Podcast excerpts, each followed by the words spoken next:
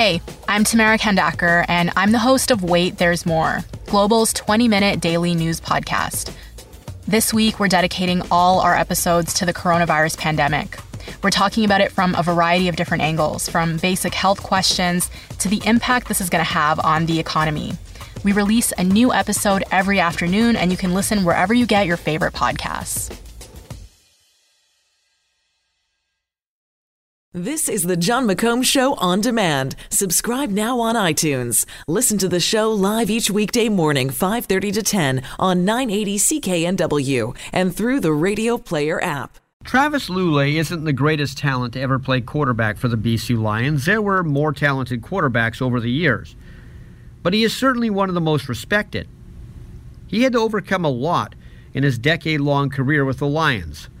His best year was 2011 when he helped BC shake off a dreadful 0 5 start to the season to win the Grey Cup at BC Place. But what was more remarkable is how he could consistently overcome pain and disappointment.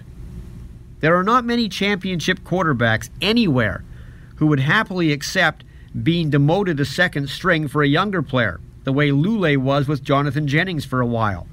A lot of veteran quarterbacks would have told the GM and coach to trade them. But instead, Travis Lulay accepted the role of mentor, and he eventually got the job back when Jennings got hurt or began to stall. More than anything else, though, was Lulay's incredible will to keep coming back from serious injuries. It had gotten to the point in his career that every time he was hit hard, you'd wince, thinking that this was going to be another injury, and too often you were right. But he would bring himself back. He became an expert at rehab. But as he said yesterday, eventually he realized he didn't have the will to put his body on the line for one more season.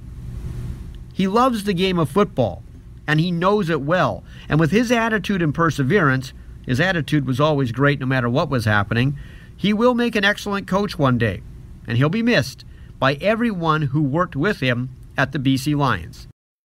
Canada may be known for its landscapes and friendly people, but beneath the surface lies a darker side of crime, history, and the paranormal. Since 2017, the award winning Dark Poutine podcast has explored the shadowy corners of the Great White North and beyond, delivering chilling tales from a uniquely Canadian perspective. Hosted by Mike Brown and Matthew Stockton with over 300 episodes and fresh releases every Monday, Dark Poutine is your weekly ticket to the creepier side of Canada.